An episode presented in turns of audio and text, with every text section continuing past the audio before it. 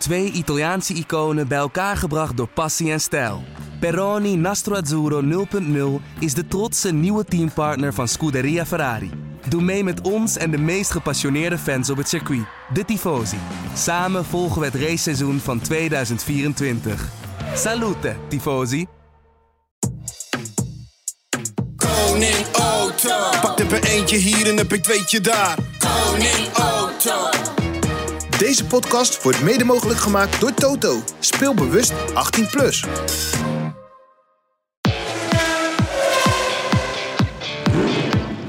Dit is de Formule 1-podcast van De Telegraaf. Erik van Haren en Christian Albers praten hierbij over het belangrijkste Formule 1-nieuws. Ja, leuk dat je weer luistert. We zijn een dagje later. Want eh, ja, Chris, eh, je had nog wat logistieke rampspoed. eh, met name gisteren, hè, op maandag. Ja, ik had, ik had nog wel een probleem met eh, de pakketbezorging. En dat pakketje was Albers. En dat ging niet helemaal goed, moet je eerlijk Best zeggen. Want pakket. ik eh, zat in Londen zat ik vast. En daarna weer in Amsterdam vast. Dus ehm, laten we zo zeggen, die, eh, die maatschappij met wit en blauw. Het zijn wel allemaal lieve mensen, by the way. Maar het verloopt niet altijd soepel. Nee, het is een beetje eh, trek en sjorren. Ja, nou dan zal ik als tegengeluid bieden dat ik er eigenlijk nog helemaal geen last van heb gehad eh, dit jaar. Alhoewel net wel mijn Oh. vlucht naar Oostenrijk is ge- geannuleerd, maar Ja. dat geldt Ik terzijde. dacht ook al. Ja, nee, Ja. verder. eh, Het is ook verder. wel gezellig. Nu kan je een paar dagen eerder in Oostenrijk kun je een beetje tot jezelf komen. Dat is lekker, man. Ja, maar ik heb dat niet meer nodig. Ik ben al helemaal in balans. maar goed. Wat een grap maken op dinsdag. Ik moet, zeggen, ik moet zeggen, Baku, daar kun je niet direct op vliegen. Ik vloog via Turkije. Maar dat ging Hij wel- zegt tegen mij, ik ben helemaal rustig zelf. Hij loopt alleen maar te zeuren over zijn isolatie in de woning boven hem. En alleen maar gezeur, links, rechts. Ik heb veel te lawaai. Als jij nog iets weet, Chris, let me know. Nee hoor, dat hebben we allemaal opgelost. Maar ik ben verder zelf helemaal in balans. Maar ik vloog via Turkije naar Baku en weer terug. Maar dat ging allemaal prima. En ja, ik moet zeggen, ik heb een prima weekend gehad. Want eh, in Baku is het eh, relaxed werken. Iedereen zit ehm, eigenlijk op loopafstand van het circuit. Er is niet zoveel pers, er zijn niet zoveel fans in de paddock en niet zoveel vips. Dus eh, je kan eh, heel makkelijk een praatje maken met mensen. Dus je, je hoort veel tijdens zo'n weekend. eh, veel achtergrondinformatie. Dus eh, jij zat in de studio, maar ik hoop dat jij het ook, een, eh, dat jij het ook naar je zin hebt gehad. Ehm, ja, nou, in de studio heb ik het altijd wel naar, naar mijn zin. Achter de desk is het altijd nog even een beetje wennen. Maar eh, eh, het is in ieder geval een gezellige sfeer. Alleen ik vond dat de race, ehm, ja, had ik wel iets meer van verwacht. En de domper was natuurlijk eh, Leclerc die uitviel. Wat natuurlijk goed is voor Red Bull. Maar het is wat ja, minder leuk voor de, voor de fans natuurlijk. Ja, en voor ons, voor het kampioenschap. Het was natuurlijk spannend geworden. Denk je dat eh, Verstappen erbij was gekomen? Want hij ging natuurlijk negen rondjes later, zeg ik even uit mijn hoofd, naar binnen. Nadat eh, Leclerc bij die virtual safety car naar binnen ging. Maar zullen we nu bij de start gewoon beginnen? Ja, dat kan ook. Ja, weet je, ja, maar ik, ik haak in op wat jou zegt. Dat is een beetje mijn taak. Dan hebben we een beetje structuur erin. Want die mensen die gaan van links naar Ja. rechts. En dan naar het achterveld voor. Op een gegeven moment worden ze ook helemaal eh, duizelig. Dat, dat, dat ligt nooit aan jou. Dat ligt altijd aan mij. Jij bent altijd heel rechtlijnig. Dus- Nou, laten we eens bij de zaterdag beginnen. Want eh, Leclerc pakte gewoon, eh, zeg ik tussen haakjes, weer pol voor de vierde keer op rij. Maar het was ook de vierde keer op rij dat hij de race niet won. Misschien toch een beetje verrassend. Ik had iets meer van Red Bull verwacht eigenlijk op zaterdag. Maar ja, over één ronde hebben ze toch nog lastig. Nou ja, het laat zien gewoon eh, hoe hard Ferrari heeft gewerkt. eh, eh, zeg maar, eh, nadat ze van Miami zeg maar, teruggekomen zijn naar Europa, naar Barcelona. En naar eh, Monaco toe. Maar het meeste eigenlijk, die, die update naar Barcelona, heb je gewoon ja, gezien dat ze ja, de snelheid ingelopen zijn eh, op het rechte stuk. Dus dat betekent dus dat ze gewoon met updates zijn gekomen. Dat de auto minder drag heeft. Dus ja, minder weerstand door de wind. Waardoor je sneller gaat op het rechte stuk. En, en dat zag je terugkomen de afgelopen weekend in Baku. Dat gewoon dat snelheidsverschil wat er was tussen die Red Bull en die Ferrari in Miami. Dat was toch een klein 13, 12, 14 kilometer per uur. Het was echt heel groot, een gat. Dat dat toch terug is naar ja, zeg maar 5, 6, 7 kilometer per uur. Of zelfs 4 zelfs. Dus op dat opzicht heeft natuurlijk Ferrari beter voor elkaar. Tot nu toe de updates die ze gebracht hebben. Dan bij Red Bull. En ja, Leclerc was gewoon weer on fire. Hij, hij, het is gewoon echt een kwalificatiebeest. Eh, ik had nog een beetje zo'n momentje waar ik dacht in Barcelona, welke kant gaan we weer op? Hè, toen die spinde natuurlijk in die, in die laatste eh, outing. Maar hij, hij pakte zich eh, fantastisch Ja. in Barcelona. Kwam keihard terug. Ja, en dat, en dat laat hij eigenlijk het hele, hele jaar tot nu toe, tenminste alle races nu toe zien. Hè? In Monaco was hij ook ijzersterk. Ik bedoel, toen de, de rode vlagsituatie was, was hij weer tiende sneller onderweg. Nou, dat, dat was echt pijnlijk voor het rest van het veld. Ja, en hier ook, eh, laten we eerlijk zijn, we, ja, weet je, we spraken er eigenlijk heel snel overheen. Maar het was natuurlijk eigenlijk wel uitzonderlijk dat hij gewoon bijna drie tiende voor de tweede man stond. En dat is natuurlijk wel echt gewoon een uh, serieuze klapper. Uh, die, die echt, echt een goede ronde die hij neergezet heeft. Ja, ja, en Verstappen die, uh, die, die erkent zelf natuurlijk ook nog dat hij een beetje worstelt met, uh, met de auto. Met name over één ronde. Op zondag ziet het er een stuk beter uit. Als we bij Red Bull die auto iets meer op, op zijn lijf kunnen afstellen, zeg maar. Met wat meer grip aan de voorkant. Dan kan hij, hij natuurlijk ook wel wat competitiever zijn op zaterdag. Want als je hem nu op zaterdag spreekt ik moet zo aan jou denken, want jij zegt vaak, ja, Maxi is soms een beetje te kritisch naar het team toe. Maar ik, ik vond dat hij nu zijn frustraties en ook uh, wat er in Monaco was gebeurd met Perez en zo, dat hij dat heel erg uh, politiek correct voor zijn doen uh, oh, nee, maar ik, nee, maar dat vond ik niet altijd. Ik vond dat de, de race waar hij uitviel, maar dat, dat had te maken misschien ook wel met de emotie die eruit kwam en al dat soort dingen.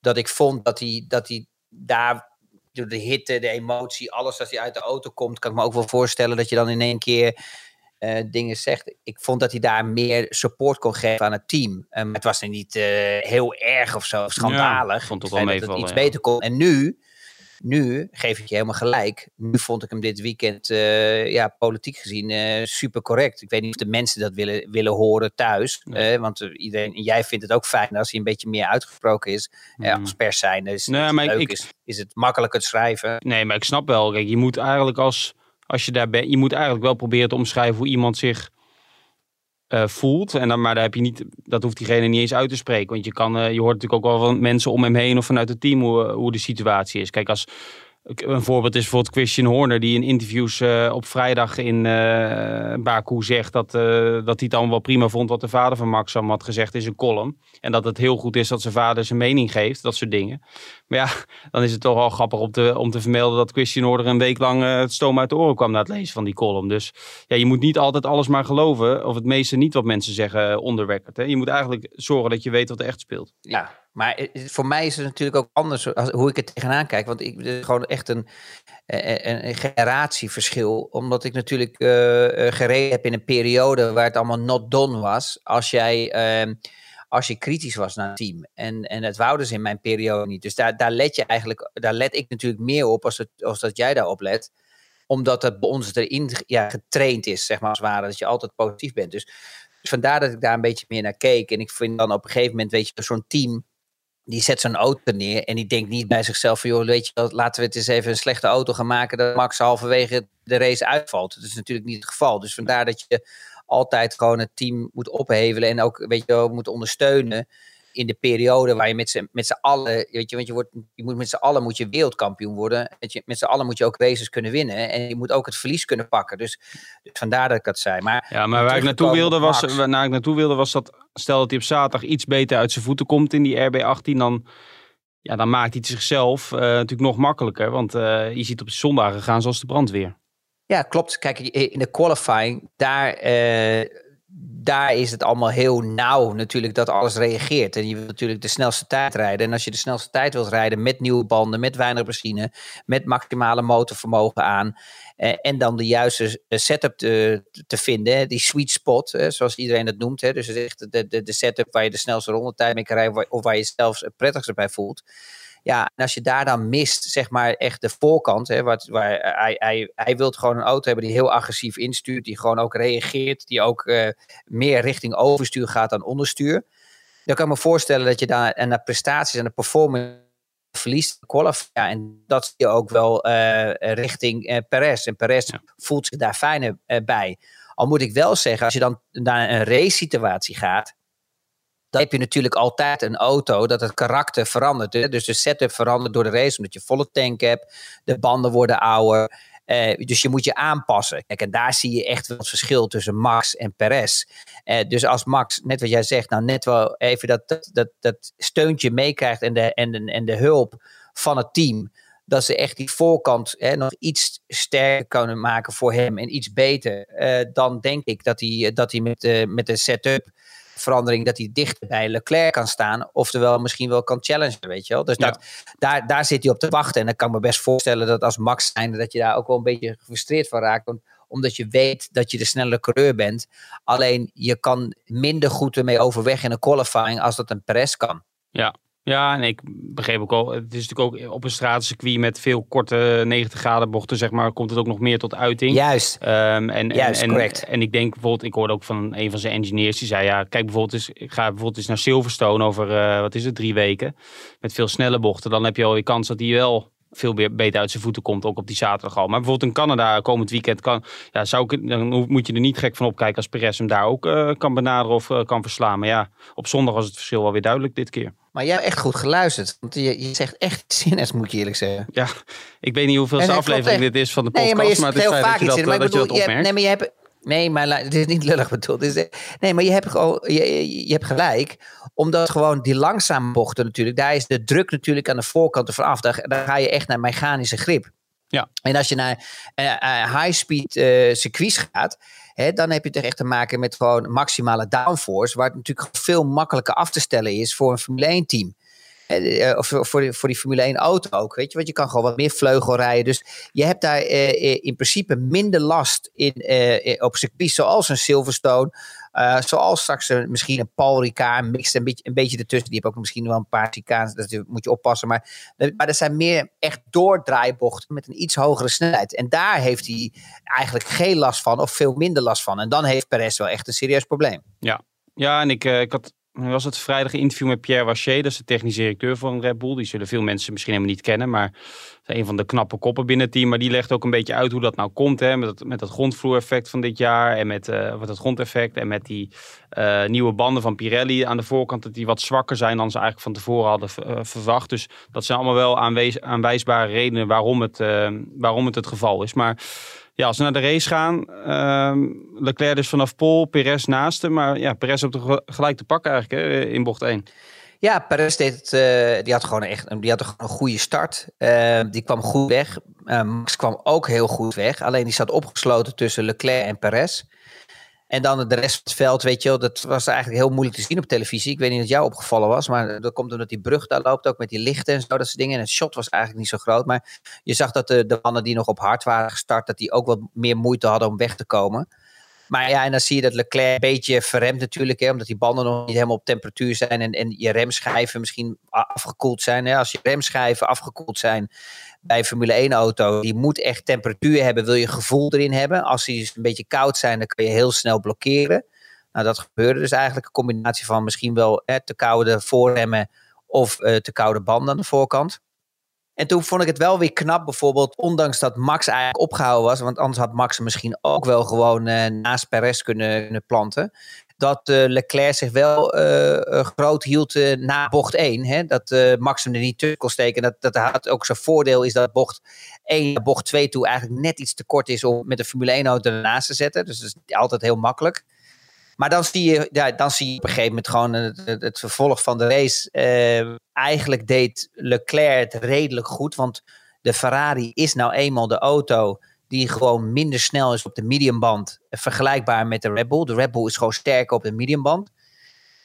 Ja, en dan krijg je gewoon een, een, een race natuurlijk. Die begint dan weer tactisch. En dat vind ik altijd wel een beetje jammer uh, dit jaar. En ook de jaren daarvoor. Is dat, je, dat die jongens gewoon echt heel voorzichtig met een band moeten gaan. En moeten zorgen dat ze niet uh, ja, oververhitten. En dan betekent dus dat je dus echt, echt iets eerder van het gas af moet gaan. Zorgen dat je dus echt voorzichtig rijdt. Weet je, dat die temperatuur goed blijft. Ja, dan, dan heb ik altijd wel een beetje moeite mee. Want ja, weet je, gaat het dan om het maximale eruit te halen elke ronde? Of gaat het dan echt, het, het, gaat het dan, draait het dan echt om management? Hè? Dus echt de slijtage te managen.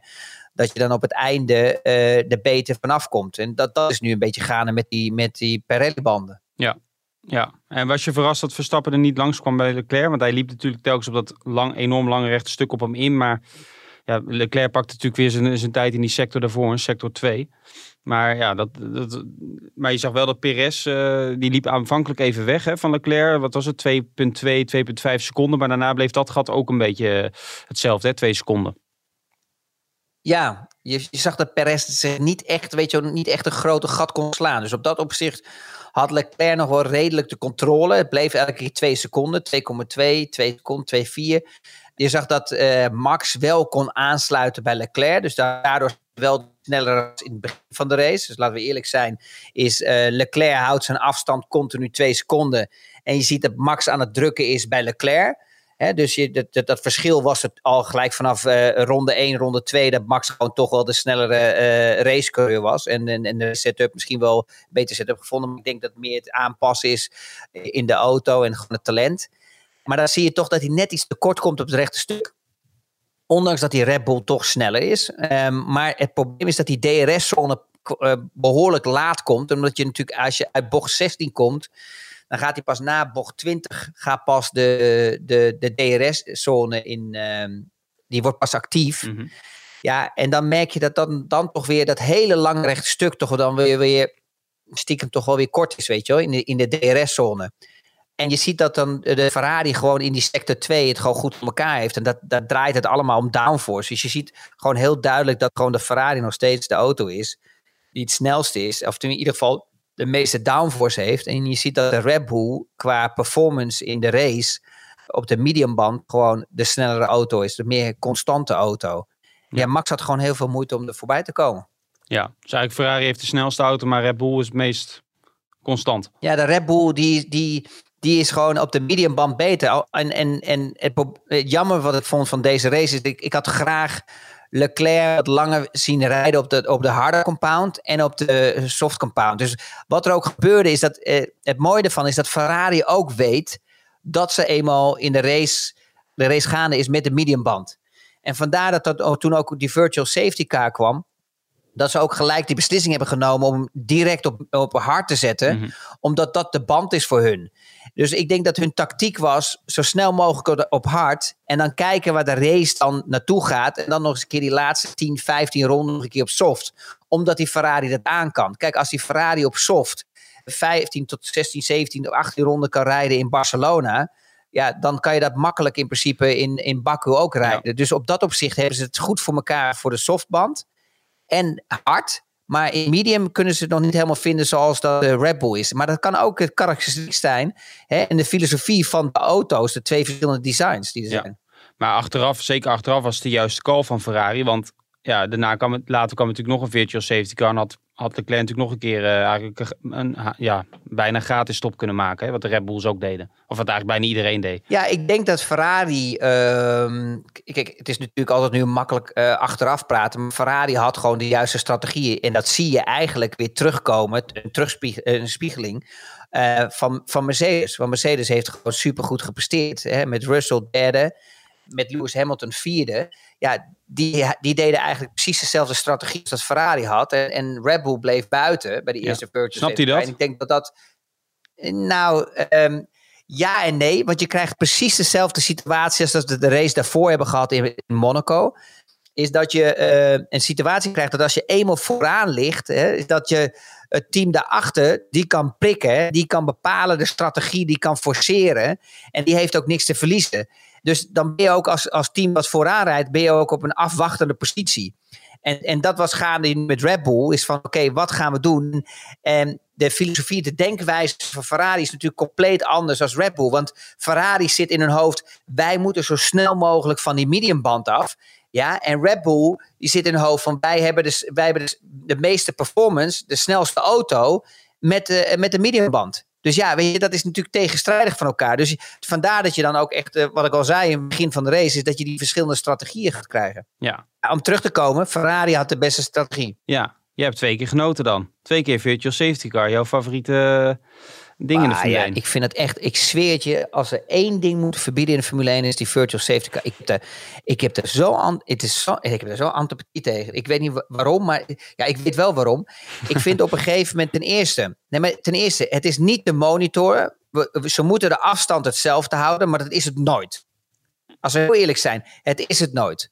Want je krijgt nooit, als je, als vijf seconden voor ligt en er komt een virtual safety car tussen 1 en nummer 2, vijf seconden tussen, dan wordt het altijd 6 of het wordt 4. Het is niet oké, weet je. Dus, en, moet je nagaan, als je soms maar 1 tiende of 2 tiende per ronde sneller bent, dat betekent als jij met die virtual safety car gewoon in plaats van 5 seconden, 4 seconden over de, over de start-finish komt, dan is dat nog oké voor de FIA. Bij 2,5 gaan ze moeilijk doen en 3, dan moet je je gat laten vallen. Maar een seconde, dat mag dan wel weer, weet je. Dus het ligt een beetje aan, en, en dat vind ik twee maatstaven. Ik vind het heel moeilijk om dat, eh, om dat te controleren. En als je dat gaat berekenen, 5 keer twee tiende, dus een seconde, betekent dat hij vijf rondes twee tiende sneller is geweest. Dus- En dat haal je in natuurlijk door, ehm, door zo'n virtual safety car. Ja, en ik vind, ik vind juist de charme van een safety car, vind ik juist dat het hele veld weer bij elkaar komt. En ik begrijp dat dat misschien frustrerend is voor de coureurs. Maar voor de kijker en voor de fans is het natuurlijk geweldig. Want daardoor krijg je weer, eh, weer nieuwe opportunities en weer nieuwe gevechten. Want de ene die, die kan beter temperatuur in zijn banden houden als de ander. En de ene is ook actiever en meer alert bij een herstart, zoals Max. Ja, dus ja, dus ik heb liever gewoon echt safety cars. Ik, Ja. Liefst eh, draai ik de hek om van die virtual safety car. Dat zou fijn zijn. En ik kwam Ber Mailander nog tegen donderdagavond bij een feestje eh, dat georganiseerd was door het circuit. Dus misschien had hij net iets te veel gedronken dat ze hem op zondag vrij af wilden geven. Dat kan natuurlijk nog. Ja, die, die heeft toch ook een droombaan of niet? Hè? die zit gewoon in stond- auto met stond- airconditioning. Lekker die, man. Die stond in één keer naast ons op- de nou ja, dansvloer tussen haakjes. En die wilde ook eh, wat drinken. En ik zei, ik ga, ga wat halen. En iemand van de FIA zei van, Bernd, wat doe jij hier nog? Maar ja, nou ja goed. eh, hij had het gezellig in ieder geval. En wij ook, trouwens. heeft het altijd gezellig. Ja, Was ook altijd met DTM. We hadden het ook altijd zin. ja, nou ja, goed. Ehm, ja, dan zien we Ferrari weer uitvallen. Jij, ja, ik, eh, me- meerdere mensen zeggen dat. We nemen dit nu dinsdag m- begin middag op. Ferrari heeft nog niet bekendgemaakt wat het eh, probleem was. Dat deze na de uitvalbeurt van Leclerc in Barcelona wel al op maandag, maar nu dus nog niet. Maar jij dacht eh, waarschijnlijk de turbo? Ja, ik denk dat het turbo is. ehm, maar het is altijd moeilijk te zeggen. Maar eh, waarom ik denk dat het turbo is, omdat gewoon de auto door kan blijven rijden naar de pits. En als je echt gewoon een motor hebt die vastloopt, ja, dan, dan wilt hij meestal niet meer draaien. En dan, eh, dan, dan blokkeert hij, zeg maar als het ware. Of je moet hem eens neutraal zetten. En je hoort echt duidelijk dat hij gewoon terug kan schakelen. En dat hij gewoon heel zachtjes de pits in kan rollen. Dus ik, eh, laten we zo zeggen, 90%, 95% kans dat het turbo weer is. Dus, eh, Ja, maar dat is natuurlijk wel echt zorgwekkend. En dit, ja, en het is gewoon balen, want ehm, het gebeurt me elke keer, weet je, waar hij gewoon goed in de flow zit. En natuurlijk is dat gewoon een drama ehm, voor Ferrari, maar natuurlijk ook voor Leclerc. Ja, maar dit was zijn derde al. En die tweede was natuurlijk wel afgeschreven naar Barcelona. En als ze deze afschrijven, dan heeft hij alleen nog die eerste uit die pool. En ja, drie is het maximum. Dus dan, eh, ja, dan een, snel, eh, snelle nieuwe is dan eh, ja, vrij aannemelijk. En dat, dat kost je toch wel weer tien plekken op de grid, zeg ik even uit mijn hoofd. Ja, en, en dus de vraag is natuurlijk, ja, wat, wat is het probleem? En je hebt gelijk, als je straks allemaal van die penalties krijgt. Dat, eh, je ziet in één keer dat Max, en iedereen was allemaal zo bang natuurlijk in het begin van het seizoen, dat eh, Red Bull eh, ehm, ja, echt eh, problemen zou krijgen, omdat ze zo uitgevallen waren. Maar je ziet dat het ook zo weer kan omdraaien. En, en dat is het mooie van die technische sport. Is dat, eh, valt er bij jou iets naar beneden of niet? Nee, is dat hier, Val je met je hoofd op de, op de zit- balie? Nee, er zit hier boven iemand. eh, het lijkt alsof ik thuis Ik ben. dacht dat je in de slaap... Ik, ik dacht dat je in slaap viel, joh. Nee, maar er zit hier boven. Wordt, eh, nee, vlak voordat we gingen opnemen. Werd er zijn bij jou aan het verbouwen, toch? Er werd er geboord. En toen is Marieke, eh, onze producer, naar buiten gegaan om te, om te, hun te sommeren dat ze moesten stoppen. Dat hebben ze natuurlijk gelijk gedaan. Wat ik wel begrijp. Alleen nu zijn ze hierboven aan het hengsten, maar ik weet niet wat er gebeurt. Ja, als je Marieke naar buiten stuurt, wel. Ja, want die ziet tenminste wat leuker en gezelliger uit Ja, als dat jij eruit ziet. Ja, Dus zeker. ik kan me wel ze alleen maar harder bezig gegaan. Maar nu zijn ze Maar laten we hierboven. even verder gaan. Maar Maar- goed. Ja, Maar laten we weer ja, sorry, ik was even afgeleid. Het is gewoon pijnlijk voor Ferrari. Ehm, en ik hoop dat ze er gewoon snel bovenop komen eh, eh, eh, en het probleem vinden. Want we hebben, we hebben gewoon Leclerc nodig voor een spannend kampioenschap. En we hebben Ferrari ook nodig. En het wordt ook een keer tijd dat Sainz wat minder pech heeft. Het probleem is bij Sainz, het is nu echt gewoon dramatisch. Maar dat komt omdat hij 50% pech heeft. En Ja. 50% zijn eigen fout heeft. Hè, Ik bedoel, eh, qualifying in Australië met de rode vlag situatie, niet erbij zitten. Zo zijn er wel meerdere momenten geweest. Maar ook natuurlijk stomme fouten waar hij eraf gaat. Maar ook bijvoorbeeld eh, waar hij niks aan kon doen in Imola natuurlijk. Dat eh, Ricciardo een set geeft. Dat soort dingen, dat, dat helpt allemaal niet. Ook niet voor het zelfvertrouwen van een coureur. Dus dat is natuurlijk echt balen. En ik heb ook het gevoel, ondanks dat Binotto zegt van... Ja, wij hebben de- het rijdersduo van... Ja, dat zegt Toto Wolff ook. van, van, ja, En van, eh, van de Formule 1. Ja. Ehm, denk ik persoonlijk dat ehm Sainz zich nog niet helemaal lekker voelt. Zichzelf te veel druk erop zet om aan te haken bij Leclerc. Ja. Ehm, want je ziet bijvoorbeeld de Q2 waar hij dan momenten heeft waar hij relaxed is of rustig is, boom, Ja. staat hij er in één keer voor.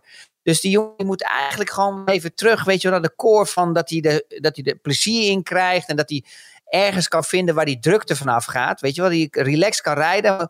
Of hij rijdt echt net elke keer over het limiet om erbij te blijven bij Leclerc. Maar ergens zit daar een kronkel en die moet er echt heel snel uitkomen. Leclerc en Ferrari heeft gewoon eh Sainz nodig voor een buffer. Kijk, als je op een gegeven moment Sainz tussen Leclerc en, en, en Perez kan parkeren. Ja, dan heb je natuurlijk eerst al die eerste startrij. Hè, dan heb je zo'n lockout.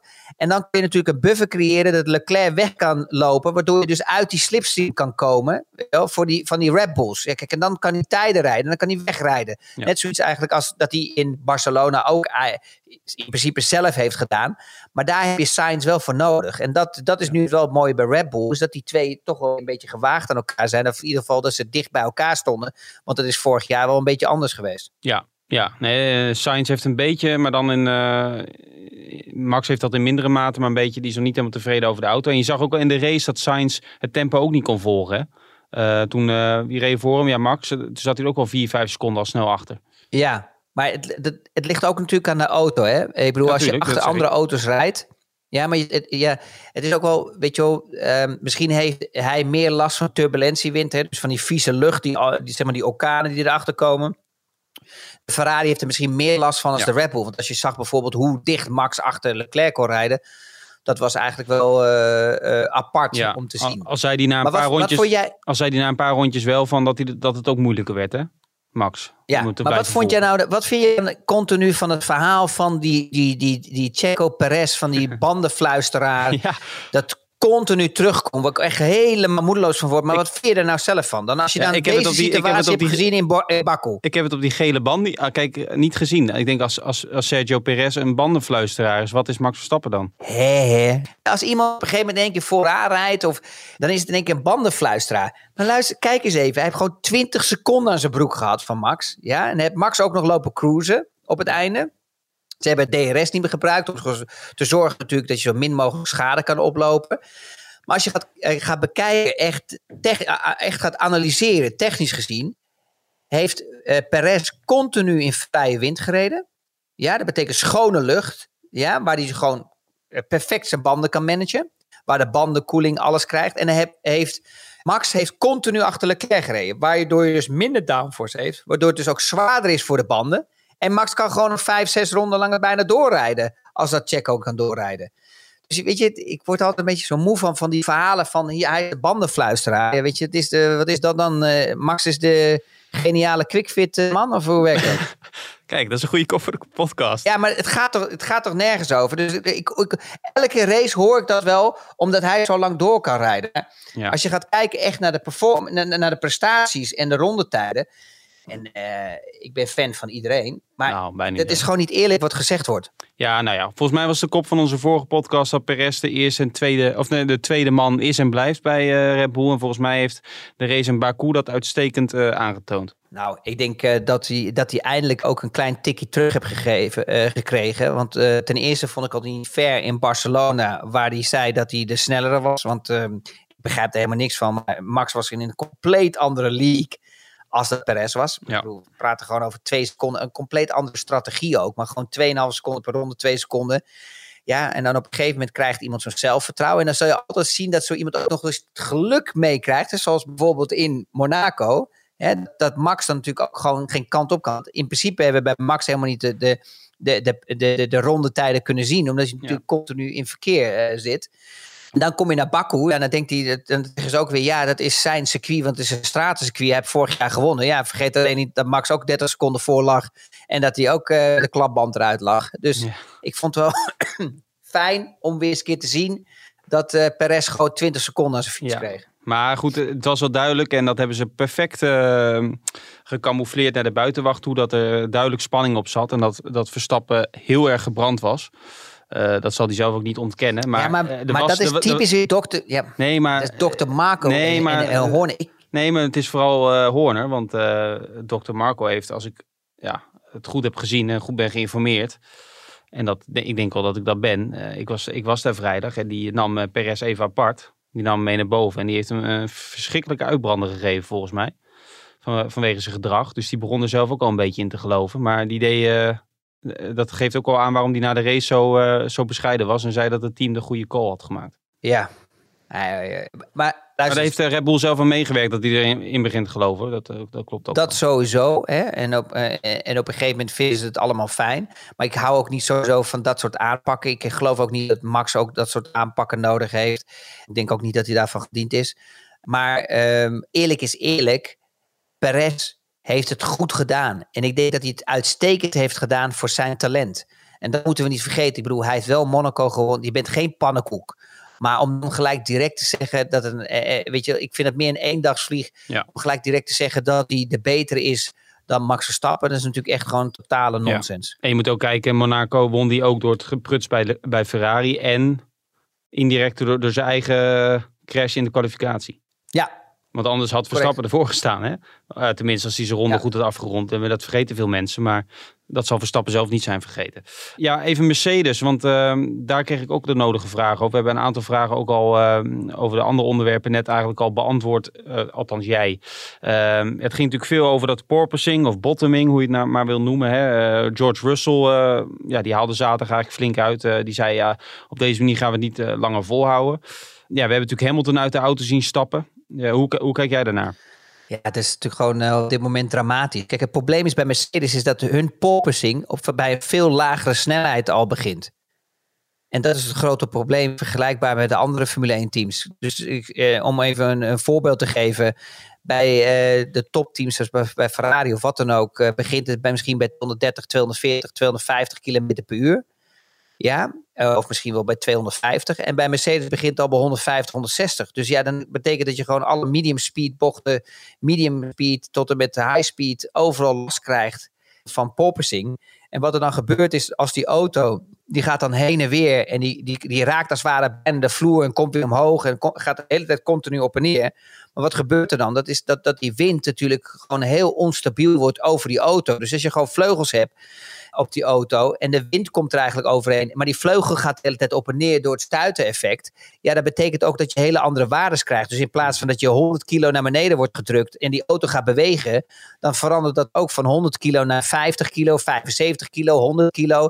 Dus dat, dat hele stuiteffect blijft doorgaan en houdt nooit op. Nee. Ja, en dan is het wel zorgwekkend als. ehm, en dan weet je, op een gegeven moment hoor je dat in de media en al dat soort dingen. Allemaal die nonsensverhalen van allemaal die, die eh, Lewis Hamilton doet expres, want die heeft er geen zin meer in. Dat is echt gewoon zo'n bullshit. Kijk, als, als een Russell eh, zegt, die, eh, hoe, hoe, hoe oud is Russell? Ik geloof tien jaar jonger dan Lewis, of niet? Nou, meer. Ik zou het echt niet eens weten, maar, maar tien jaar jonger. Maar als nou, kijk, als iemand zegt dat ze een beetje rugpijn hebben en ribbenpijn, dan zeg ik ook altijd van, joh, weet je, stel je niet aan, je krijgt een dikke check thuis en je hebt een goed leven. En eh, dit is het risico die je neemt en je, je houdt van de sport en eh, het is geen veilige sport. Maar als op een gegeven moment een coureur gaat zeggen, en dat was Russell, dat hij echt ook pijn krijgt in zijn nieren. Ja, dat begint wel echt serieus te worden. Kijk, en nou, die Horner die vindt natuurlijk ook altijd fijn. Die pakt ook even zijn vijf minutes of fame. En ik denk van, nou kom, laat ik er ook eens even op inspelen. Van Ja. ja, zie je, Mercedes is slecht. En ik vind het echt Ja. niet, eh, niet chic en netjes, maar dat is altijd zo. Vergelijkbaar met Mercedes. De auto bij de Mercedes is misschien iets anders afgesteld. Dat Hamilton er eh, iets meer last van heeft. En ik kan er nog eventueel meegaan dat hij misschien iets overdrijft. Maar het, we moeten natuurlijk niet... Het beeld wordt een beetje geschetst alsof het alleen Hamilton is die, Nee, maar erover klaagt. hier, dat- hier ga je fout. en dat is hier, ga je fout. Dit is niet, wa- wat, het verschil is, Erik, is de positie, de zitpositie. Dus je hebt een Russell, die zit veel meer rechtop. Dus die krijgt, de, die krijgt de klap compleet anders op zijn lichaam als bijvoorbeeld Lewis. Lewis heeft eigenlijk de stijl dat hij veel meer ligt. ja, meer Dat hij net over de motorkok heen krijgt. En ik kan het weten, want ik heb al een operatie achterin ge- gehad om de hele boel weg te halen en te snijden. Om weer een beetje fatsoenlijk door het leven heen te gaan. Om natuurlijk die rugoperaties. Dus dat heeft ook te maken met, deze, met die generatie van coureurs. Wij willen meer liggen. En je ziet dat de nieuwe coureurs eigenlijk stiekem weer een beetje meer rechtop zitten. Want als je gaat kijken naar Le- naar Leclerc en Max, zitten die hoger in een auto als bijvoorbeeld een Lewis of, of als Vettel. Ja, nee, maar los daarvan, het is niet alleen Hamilton die erover klaagt. Dus dat beeld wordt een beetje geschetst, maar dat is natuurlijk bullshit. Want het zijn meer coureurs, alleen omdat Russell zaterdag zei van de FIA moeten naar kijken, wordt het gelijk gedaan alsof het allemaal een spel is om, om de FIA onder druk te zetten. Maar ik denk niet dat je dit kan acteren. Kijk, Hamilton gaat een, eh, een Hollywood film maken met Brad Pitt, maar daar is hij de producer, hè? hij is niet de acteur. Eh, dan moet je wel een hele goede acteur zijn als je dat acteert, denk ik. Nee, die man die heeft, gewoon een, die heeft echt gewoon eh, goed op zijn sodomieten gehad in die race. Ik bedoel, het is, het is een rechte stuk van 2,2 kilometer uit mijn hoofd. Je hebt niet alleen last van de, van de bums, maar als je dan een combinatie van bums en porpoising, wat dus gewoon nooit stopt, dat je gewoon uit elkaar wordt gescheurd. Ja, weet je, dan gaat het wel pijn doen. En die porpoising zorgt er ook voor dat je ook echt gewoon de grond raakt. Nou, ik Ja. bedoel, als je de, de, de binnenkant van je, van je pols pakt, zeg, van je handpalm, en je klapt tegen elkaar, Mhm. ja, nou dan, dan weet je hoe hard het is, eh, weet je wel, in je, in je lichaam, op je rug onderin, bij je L5, eh, L4, weet ik wat je allemaal hebt, S1, S2, ga zo maar door. Dat- Daar word je niet vrolijk van. Dus dat doet gewoon pijn. En dan, als je dan ook nog eens een keer heel veel vocht verliest. We weten allemaal dat de disken, dus allemaal tussen onze wervels, natuurlijk heel veel vocht nodig hebben. Nou, dus als je dan ook nog eens in de race vocht verliest en je krijgt die gigantische eh, klapper, weet je wel, op je rug, ja, daar wordt het gewoon allemaal niet beter van. Dus dan kan ik me best voorstellen dat je daar heel veel eh, last van hebt. En ja, en eerlijk is eerlijk, weet je, kijk, dit zijn altijd van die moeilijke situaties. Red Bull en Ferrari hebben nou eenmaal gewoon de beste auto gebouwd. Ja, en eh het is gewoon pijnlijk voor Mercedes op dit moment. Terwijl die eigenlijk de meest extreme auto hadden gemaakt. En dat we allemaal dachten van nou, die gaan komen. Die hebben het dus niet voor elkaar. En dat is nou het mooie van Formule 1. Maar ja, de FIA heeft een reglement gemaakt waar er niet echt over nagedacht is over dat porpoising natuurlijk. Dus ja, dat is natuurlijk best wel pijnlijk voor heel veel teams. En zeker in Baku, met dat, met dat hobbelige circuit en die lange rechte stukken, komt dat extra eh, naar, naar boven. Maar vind je, daar kregen we wat vragen over van eh, verschillende mensen. Vind je dan dat de FIA, dat moet, eh, is het een FIA-probleem, een algemeen probleem? Of moet, moet Mercedes het dan zelf maar oplossen, eh, of de andere teams? Er zijn natuurlijk ook teams die er minder last van hebben. Hè? Nou ja, kijk, dat is natuurlijk makkelijk. natuurlijk, Want, want Hoorde zegt dan van ja, je moet gewoon de ride-tijd omhoog gooien. Dat klopt ook wel. Dan heb je er minder last van. Ja, dat klopt. Maar dan verlies je ook gewoon 500 kilometer downforce. Dus dan, dan, dan staat Hamilton op een gegeven moment achter Latifi. Ja. En Russell ook. Dus het schiet gewoon op een gegeven moment niet op. Ja. Kijk, het gaat erom van wat is de impact? Hè? Wat, hoeveel G krijg je op je lichaam als dat porpoising effect is? Jij weet net zo goed als ik, als jij een auto bent die vooraan mee kan rijden, zoals Leclerc en Sainz, en je hebt dat porpoising, maar je staat continu bij de eerste vier, ja, dan heb je er minder last van als dat je snotverdomme aan het vechten bent in positie 5, 6, 7, 8, 9, 10. Want dan ben je er wel een keer klaar mee. Dus dat, dat is een beetje de discussie die gaande is natuurlijk. Ja, dan kan ik me best voorstellen dat, dat ze dan zeggen, joh, laten we, eens, laten we eens gaan kijken en bekijken wat de impact is op het lichaam. Kijk, en aan de ene kant zeggen, oké, Ferrari, Red Bull hebben echt job gedaan. Hè? Die hebben het goed voor elkaar. En andere teams ook misschien hebben het met minder porpoising. Oké, Mercedes heeft het niet voor elkaar. Maar we zijn alleen maar bezig met de FIA. Ik heb nog nooit zoveel uitloopzones in mijn leven gezien. Head protections, handsystemen. De auto's. Ik, ik stond in Monaco op de grid. Ik, ik, kan me niet eens meer, ik, ik kon me niet eens meer voorbeelden hoe breed zo'n auto is gemaakt. Die auto's die zijn zo groot geworden, Erik dat ze bijna elkaar, bijna elkaar kunnen aanraken. Ze kunnen bijna een hand. Dat was vroeger helemaal niet zo. Wij waren veel compacter, veel kleiner, weet je wel, veel wendbaarder. Dus die auto's worden steeds groter. En natuurlijk allemaal, het heeft allemaal met safety te maken. Die impact structures, die moeten allemaal van de voorkant en de achterkant moet allemaal steeds beter worden. Ja, en dan, en dan, heb, je, en dan heb je een design. Hè, dan heb je, kom je met een reglement waar je met porpoising te maken hebt, waar het lichaam gigantisch op zijn sodomieten krijgt. Ja, dus, dus het is zo tegenstrijdig. En daar moeten ze gewoon zorgen dat ze een oplossing voor vinden. Ja. Ja, maar vind je de auto's in het algemeen gewoon veel te lang en te breed en te zwaar? Want dat hoor je natuurlijk vaak. Ah, ik, vind ze, ik vind ze zo groot geworden. Dat is ongelooflijk. En, en, en, en dat maakt de Monaco nog smaller. En dat maakt Baku nog smaller, het circuit. Omdat die auto's gewoon zo breed zijn geworden en zo lang. Dat is, uh, ja, zo breed is bijna zo. Maar, maar het is echt gewoon, het is echt een grote auto geworden, die Formule 1 auto. Ik denk als je nu een auto van 2005, 6, 7 naast een auto van 2022 zet. Ja, dan schrik je kapot. Dan denk je dat bijna een Formule 1 auto van 2004, 5, 6 bijna een Formule 3 auto of een Formule 2 auto is. Ja. Nog de andere dingen die zijn opgevallen. Gasly had een sterke race, Vettel 5 en 6 respectievelijk. Ja, Gasly doet het gewoon super goed, weet je. Die, die jongen die verdient ergens gewoon een plekje naast een andere coureur waar hij rust kan vinden en waar hij kan echt kan presteren en waar hij misschien op podiums kan rijden. Het probleem is, het is, hij heeft gewoon niet het kaliber om naast Max te gaan rijden, want ik denk dat hij dan gewoon weer mentaal niet uh, aan kan. Ja. Je wilt hem eigenlijk nog beter stoeltje maar er is niks beters als Alfa Tauri. Alfa Tauri doet het gewoon super goed, dus ik denk dat hij goed zit waar hij, waar hij nu zit. Ja, En- nou, ze, hadden, en hij- ze hebben het wel aardig lastig, lastiger dit jaar dan vorig jaar. Maar nu had hij wel een, goed, eh, in ieder geval een goede race. Maar goed, ik zou het ook niet... Ja, misschien McLaren, maar ja, dat, die gaan ook niet heel lekker. Maar als, als Ricciardo, want daar speelt natuurlijk ook wel wat. En verder ben ik het wel met je eens. Verder heb je niet heel veel betere opties. Ja, maar we zeggen ook elke keer dat Ricciardo, weet je wel, ehm, die krijgt op dit moment wel veel klappen. Ik moet je eerlijk zeggen, ik, ik hou helemaal niet van die strategie van teams om coureurs onder druk te zetten. Want ik denk dat het namelijk in je nadeel speelt dan in plaats van een voordeel. Hè? Want eh, je, legt nog meer druk op en dan zeggen ze, ja kijk eens nu, eh, hij is wakker geworden in Baku. Maar Baku, ik bedoel, laten we eerlijk zijn, er zijn twintig bochten. Maar misschien maar vijf of zes, zeven echte bochten. De rest is allemaal lange stukken en aanremmen. En, en remmen is Ricciardo altijd wel goed geweest. Dat hebben we gezien. Kan iedereen eruit remmen en nog mooie inhaalacties maken. Maar misschien moeten we ook eens, moeten we ook eens wakker geschud worden dat gewoon de nieuwe generatie gewoon echt gewoon ja, toch goed is. Hè? De Max Verstappers, de Leclerc en de Norris. Weet je wel? En Carlos Sainz. Ga zo maar door dat, dat, gewoon, dat die nieuwe garde gewoon ja, toch een stuk sneller is geworden. Dat die toch beter overweg kan met deze nieuwe auto's. Ja. En, en misschien moeten we dat, moeten ze dat accepteren, weet je wel. En dat, dat Ricciardo niet zo slecht is. Alleen dat hij gewoon ik, een van de beste coureurs in het veld naast hem heeft zitten. En dat is natuurlijk ook wel echt vervelend als Ricciardo zijnde. Ja. Ja, nee, duidelijk. Ja. Nog twee persoonlijke vragen van jou die ik binnenkreeg. Sander Wolbert vraagt voor jou, uh, aan jou, oh, dan klik ik hem weg. Als jouw engineer jou vraagt om rustig aan te rijden, zou je hier dan gehoor aan geven? Wat we bij GP en Max zagen.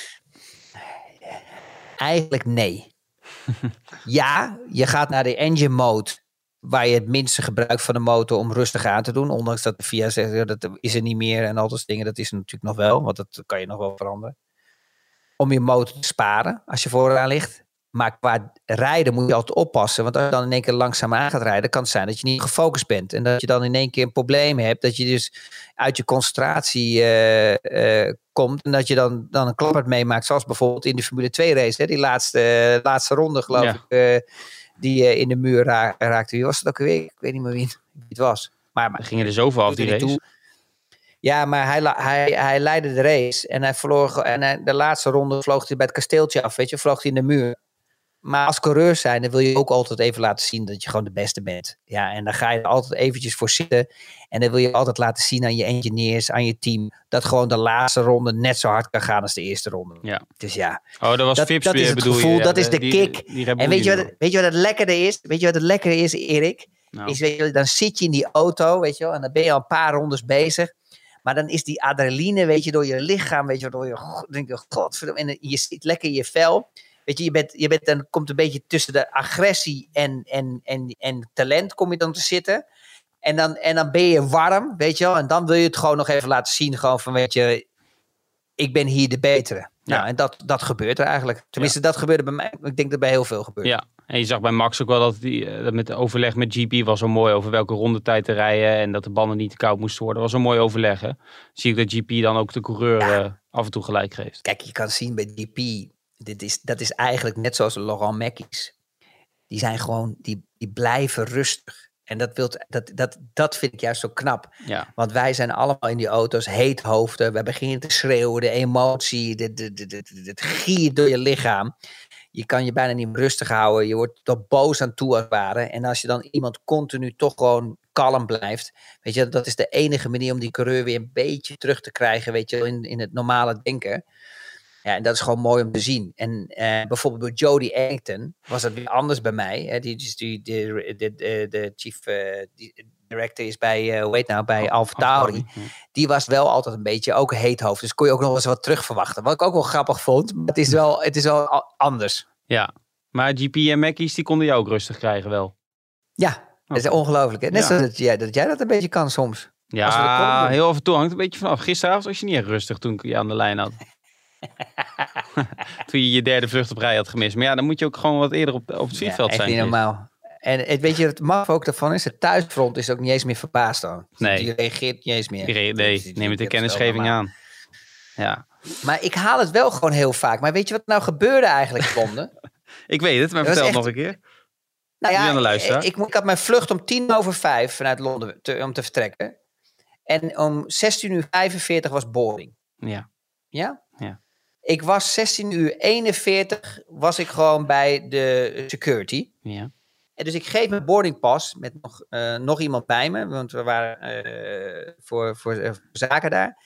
En we doen, die, we doen die scan eronder en het is gewoon, alles is gewoon rood. Die hele computer is rood, alles is rood. Dus ik denk, wat is dit nou weer, weet je wel? Dus ik denk, nou, er is dat aan de hand. Ik heb misschien geen COVID-formulieren ingevuld of wat dan ook al. Ik denk, dat eh, hier gaan we weer. Maar zeiden ze, nee, je bent te laat. Want in Engeland moet je dus in Londen Heathrow... moet je dus een half uur van tevoren moet je dus binnen zijn. Terwijl het boarding pas over vijf minuten ging beginnen. En we hadden de fastlane hadden we genomen. Dus toen moesten we terug naar KLM beneden. Oh, nu heb ik toch de naam gezegd. We moesten naar beneden. En zeiden ze van ja, dan moet je maar vragen aan het personeel dat ze je naar boven komen brengen en het doorheen, zeg maar, leiden. Dus wij komen beneden. 16 uur 45. Ja, wanneer de boarding gaat beginnen, zeggen ze ja, je bent te laat. Zei, nou, we hebben alleen maar handbagage, we hebben geen bagage, niks bij ons. En we stonden al 20 minuten boven, een klein beetje gejokt natuurlijk. Want dat was niet zo, maar 20 minuten boven in de rij. Het was ook een hele lange rij. En eh, toen zei ze, nee, eh, sorry, we zetten jullie op een andere vlucht. Dus wat gebeurt er? Dus ik krijg een nieuw ticket allebei. We lopen weer door die faaslane naar hetzelfde vrouwtje. We zeggen, we hebben nu een nieuwe, laten we het nog een keer proberen. We lopen naar binnen, we gaan door die douane. Kunnen we gewoon nog die vlucht pakken om tien over vijf? Zonder problemen, die waren gewoon nog aan het boorden. Nee. Maar ja, toen hadden we een ander ticket, dus konden we niet mee. En wat was nou maat, eh, over eh, ramp naar eh, de, de grootste ramp die er kwam? kwam? Die hou je vast. Nou, daar komt hij. Had mijn vlucht ook nog gewoon 45 minuten vertraging, waardoor ik mijn connectievlucht niet had. Was Ja. een fantastisch, fantastisch dagje gisteren. En kun je nu ook de uitgebreide versie van dit verhaal vertellen? Want je hebt nu dan de beknopte versie verteld. Ja, toen kwam ik eh, aan eigenlijk eh, op eh, Schiphol om mijn Ja, vlucht door. en de, zei douane, toen keek de douane naar mijn ticket. En die zei, nou, dat is toch een ander woord als krap, zeg maar, zware. Zei Ja, hij. ja, dat ja. wordt eh krappertje. Maar ik heb het ook al gehad in Engeland hoor. Dan zeiden ze van, eh, nee, je gaat je vlucht mis. Ik, zei- ik zei, nou, dat red ik wel. En toen lieten ze me door, maar dan eh, met alleen handbagage. Ik ging toen op en neer op één dag. Maar toen zei ze, als je je vlucht mist, is het niet eh, onze verantwoordelijkheid. Maar toen ben ik dat hele vliegtuig, al, over- of dat vliegveld overgereden. Toen kwam ik bij die gate aan. Toen waren ze nog niet eens begonnen met boorden. Dus toen sta je ook een beetje voor lul. Maar goed. Wie wel een mooie race had, Erik, way, was Vettel, hè? Hoe Ja, was Vettel eigenlijk? Want Nou, jij, dat- jij was daar. Ik vroeg jou eh 20 minuten wat je van Vettel en Gasly vond. Maar daarna, je hoorde volgens mij alleen de naam Gasly. Nee, ik vond Vettel, eh, die spin vond ik het mooiste. Ja, in die uitloopstrook, Ja. zeg maar. Hij was eh, snel weer terug op de baan. Nee, Ja, ik denk dat Vettel het ook wel eens een keer nodig had. Even een lekker, lekker weekend weer. maar wat ik, wat ik niet begreep is, hij was er makkelijk voorbij. Dus hij, hij verremde zich Ja. compleet gewoon. Dus Ja. het sche- maar moet je nagaan hoeveel tijd hij had. Het duurde weer 13 ronden. 13 ronden door dat kleine spinnetje. Hoe snel hij het ook deed. Dus moet je nagaan als kijker zijnde. Ja. Dat je denkt van nou, hij gooit hem gelijk om. Hij gaat, hij gaat gelijk weer verder. 13 ronden duurde het voordat hij weer bij Ocon was. Dat is ongelooflijk, of niet? Hoeveel, je, hoeveel je dan verliest. Ja, ja niet normaal. Nee. En Tsunoda, eh, als jij thuis een probleem met je, met je, met je auto hebt, zo pak je dan ook wel tape? Mm, Ben je niet zo handig. ik weet niet wat daar gaande, maar het leek wel of de vleugel in het midden gebroken was. Ja, want hij deed dan de- aan de ene helft wel. Maar hij Ja, kreeg het was niet het eh, DRS-systeem, het, was gewoon- het was gewoon de vleugel die gebroken was. Ja, hij moest naar dus binnen. ja, het gaat allemaal om gewicht. Ja. Wat ik wel, Ferrari had in ieder geval een groot probleem eh, dit weekend met die motoren. Wat ik, wat ik wel leuk vond om te zien, was Joe. ja. Vond je niet? Die ging, Joe die, met de banjo. voordat hij uitviel, ging die eh, hartstikke goed. Ja, die ging, als, eh, die ging als een raket. Die was in de qualifying, had hij het goed voor elkaar. Toen werd hij ook eruit gestuurd met de qualifying achter Bottas. Dus Bottas nam een beetje op sleeptouw. En eh, hij stond toch in de qualifying ervoor. En hij deed het heel goed in de race. Gewoon balen hij uitgevallen was. Want hij was wel gewoon sneller als Bottas. Ja. Had een goed weekend hoor. Heel knap. En Dennis Boekhart vraagt nog aan jou of jij het nog ziet zitten om ooit weer Le Mans te rijden. Heb je natuurlijk al eens gedaan, maar Nee. oké. Dat werd me net ook weer gevraagd in het vliegtuig. Maar ehm, Oh. Weet je herkend? ik vind het een supermooi e- evenement. En het event is, is geweldig. Ja, het is, nee, het is echt geweldig. Eh, Ja. Erik, het is, het is iets aparts. Het is eh, gezellig. Het is eh, leuk. ehm, maar er zijn twee minpunten. Eén, eh, je moet de auto delen met meerdere coureurs. Ja? Dus als jij echt helemaal uit de naad rijdt en je, en je hebt echt een supergoeie prestatie. Dan zit je met dichtgeknepen billen, zit je gewoon, terwijl je eigenlijk moet slapen, zit je gewoon te kijken of, iedereen, of, die, of de andere coureur waar je mee rijdt, of die het goed doet. Weet je wel? Niet dat je al de plekken verliest en dat hij hem ergens in de muur parkeert. Want dan heb je het voor niks allemaal gedaan. Dus dat vind ik heel moeilijk. Eh, zelfs eh, eh, ja, voor mezelf. Zakelijk kan ik wel altijd heel goed delen. Hè? Want als je niet kan delen, kan je niet vermenigvuldigen. Maar als ik dan ehm, dat zo zie met zo'n zo'n weekend, vind ik dat echt heel moeilijk. En wat voor mij het allermoeilijkste was, is dat ik reed in die, in die, in die hoogste eh, klasse, die LMP1-auto's. Dit waren die Audi, die diesels, die liepen echt heel hard op het rechtstuk, die 40, die 50 of zo. Dan s'nachts uh, zetten ze mee in de auto, omdat je dan eigenlijk de motor het snelst is. Dus dan pakken ze de snelste coureur, die laten ze rijden. Om zoveel mogelijk tijd goed te maken. En omdat die motor loopt dan ook het hardst, omdat die lucht koud is. En dan uh, met de bandentemperatuur is het stabiel dan is het echt gewoon echt een puinhoop s'nachts. Want, want daar rij, je moet zeg maar zo zien dat er klassen zijn waar ook mensen zich in kunnen kopen. Die, die zeggen maar een beetje van die have fun coureurs. Niks te nadelen, want voor mij mogen ze allemaal lol hebben. En uh, ze moeten lekker zelf doen waar ze zelf zin in hebben. En als ze, als ze daarmee relaxed worden om een beetje te racen, om een beetje af te blazen. Dat maandags op kantoor uh, beter kunnen presteren. Dan moeten ze dat vooral doen. Alleen als ik daar natuurlijk doorheen ga met knipperende lichten, continu met seinen, om overal tussendoor slalom te gaan in de nacht, om zoveel mogelijk risico te nemen, om toch nog even twee auto's voorbij te gaan bij het aanremmen in de bocht, eh, of drie of één.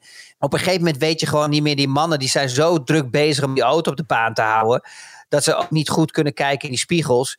Ja, en dan, dan heb je te maken met van meer van hoeveel risico ga je nemen om snelle rondetijden te rijden, als dat je echt gewoon het maximale, gewoon net zoals Formule 1 een qualifying hebt, waar je gewoon alles uh, tot het maximale uh, afstelt en dat je de snelste ronde wilt gaan rijden. Ja, ik, ik had daar gewoon heel veel moeite mee s'nachts. Mm -hmm. Want je weet gewoon niet wat die, wat die andere coureurs doen, weet je wel. Als ze naar links gaan of naar rechts gaan. En je, weet je, het is, het is nou niet zo dat je vijf meter ruimte hebt om even eromheen te rijden. Dus je moet er best wel strak langs. Want je wilt ook niet dat je op, op dat rubber komt, weet je wel, dat oude rubber. Want dan, dan vlieg je er ook vanaf. Ja. Dus ja, als ik bekijk naar het evenement, het was echt heel gaaf om te doen. En ik vond het echt ook heel leuk. Het probleem is gewoon, er rijden gewoon te veel verschillende klasses. En er is een te groot uh, uh, snelheidsverschil. En uh, ik ben helemaal niet gevaarlijk weggelegd, helemaal niet. Alleen ik werd er gewoon moedeloos van om gewoon continu in het, in het verkeer te slalom de hele, de hele, hele nacht en de hele dag. Ja, duidelijk. Dat was hem eigenlijk. Helder, ja, helder verhaal. Uh, ja, ja, sorry, maar, maar, dit zijn, maar voor kijkers en voor fans is het geweldig. Ja. Is het denk ik super, super stoer, super gaaf. En als coureur zijnde vond ik het ook leuk. Maar op een gegeven moment, weet je, vergis je niet, je zit gewoon soms zes uur in zo'n auto, weet je wel. En ja, je, weet gewoon niet wat die mensen doen. Ja. Marcel Doering ja. stuurde mij nog een privébericht op Twitter. Die, zei of ik, die vroeg of ik jou wilde complimenteren betreffende de Viaplay-uitzending van voor en na de race. Ik denk van dit weekend dan humor en inhoudelijk gewoon geweldig. Oh, leuk. Ja. Leuk zeg. Leuk om het een keer te horen. anders dan andere bericht. Joh, nou ja, weet je, het is, ja, kijk, weet je, er zijn natuurlijk, uh, ja, laten we zo zeggen, er zijn echt heel veel abonnementen afgesloten bij Viaplay. En ik begrijp dat mensen, sommige mensen last hebben van misschien streamen. En ik, ik vind het echt gewoon, en wij vinden dat allemaal echt als, als team zijn echt vervelend. Want het, het is ook echt gewoon, denk ik, vervelend. Wij kunnen daar weinig aan doen, stiekem genoeg. Maar we willen, we doen er alles aan op dit moment. En dan heb je natuurlijk altijd gewoon uh, van heel veel mensen, dat weet jij zelf ook Erik, heb je natuurlijk altijd wat azijnpissers. Nou, ik ben blij dat ik gewoon niet zoveel social media heb. En, en dat, ik, dat ik me ook daar niet, niet zoveel van aantrek. Maar het lullige ervan is dat je soms wel wat mensen hebt in ons team die zich wel daar aantrekken. Ja, wie ben ik om te zeggen, joh, denk nog eens een keer twee keer na voordat je iets schrijft. Kijk, ik heb een, mijn huid is dik genoeg, geloof ik. En ik, en ik woon niet in Nederland, dus ik ben al gelijk weer snel weg. Maar eh, ik kan me ook voorstellen, zoals dat jij daar zit, weet je wel. Ik, ik bedoel, jij schrijft superleuk. Je bent, ik denk, een van de beste journalisten van Nederland. En dat meen ik echt serieus. Dus die kan je echt in je zak steken. En dan ook zelfs jij krijgt wel eens soms wel eens iets eh, dat, je, dat je ook wel eens denkt van, joh, weet je... Weet je, het is, ik, ik draai het ook altijd om. Het is heel simpel. Als je je wilt profileren op dit soort uh, kanalen, ja, dan moet je soms ook op de blaren zitten. Ja, dus gelukkig profileer ik me niet op dit soort kanalen. Um, maar als je er ook zo publiciteit wilt zoeken, iedereen is zo geil erop om al, op al die social media, want ze willen steeds meer mensen allemaal hebben en bladidee, bla bla bla. Ja, dan kan je natuurlijk ook heel veel negatieve reacties kan je ook krijgen. Ja, dat is nou helemaal zo. Weet je, het enige wat ik kan doen is het uh, is mijn best te doen om gewoon zo goed mogelijk over te brengen. En ik kan je echt één ding verzekeren, ook voor de luisteraars, maar ook voor de mensen die kijken televisie. Het is echt niet makkelijk. Want jij weet, Erik, wij hebben soms als wij een Formule 1 auto zitten, hebben wij gewoon een half uur informatie. En jij hebt maar, ik geloof, ik, uh, één, uh, hoeveel regeltjes mag je soms inleveren bij de krant waar je iets mag schrijven? Dat lijkt me ook zo moeilijk, man. Je hebt zoveel, je maakt zoveel mee en dan, en dan ja. moet je één stuk schrijven op zondagavond voor de maandagkant of voor de zondagavond. Ja, we iets meer ruimte. We hebben met Formule 1 wel veel ruimte, maar je moet altijd uh, een, een schifting maken, dat klopt. Maar dat is met alles zo. Ja, maar dat is toch knap dat jij, dat jij echt die cherrypicking moet pakken van oké, okay, dat ga ik nu schrijven en dat, want je hebt toch eigenlijk weet je, je kan bijna wel een boek schrijven, elke Grand Prix. Ja. Wat je meemaakt vanaf donderdag, vrijdag, zaterdag, zondag. En dan moet jij toch bepalen wat je pakt. Nou, hetzelfde is als ik een auto bij zie komen of in een race een situatie. Ja, dan heb ik een half uur te- tekst. Maar dan de vraag is natuurlijk of ik van de regisseur, die regisseur, die wil niet dat ik natuurlijk een half uur ga lullen aan die Nee, desk. daar heb je die die podcast zegt, voor. Ja, die mensen die vallen in slaap thuis op Ja. de bank. Nee, daar heb je Ja, de dat podcast voor. Het zit alweer bijna op een uur, zie ik. Ja, heerlijk. Ehm, nog even, we, we, gaan, eh, we gaan er een eind aan breien. Eh, we gaan naar Canada. Althans, we gaan allebei niet naar Canada, maar de Formule 1 gaat naar Canada. Want ik sla deze race over en jij eh, zit denk ik in de studio, hè? Ja, ik zit in de studio. Ik ben blij dat ik lekker thuis ben. En ik eh, moet alweer terug eh, straks. Ja.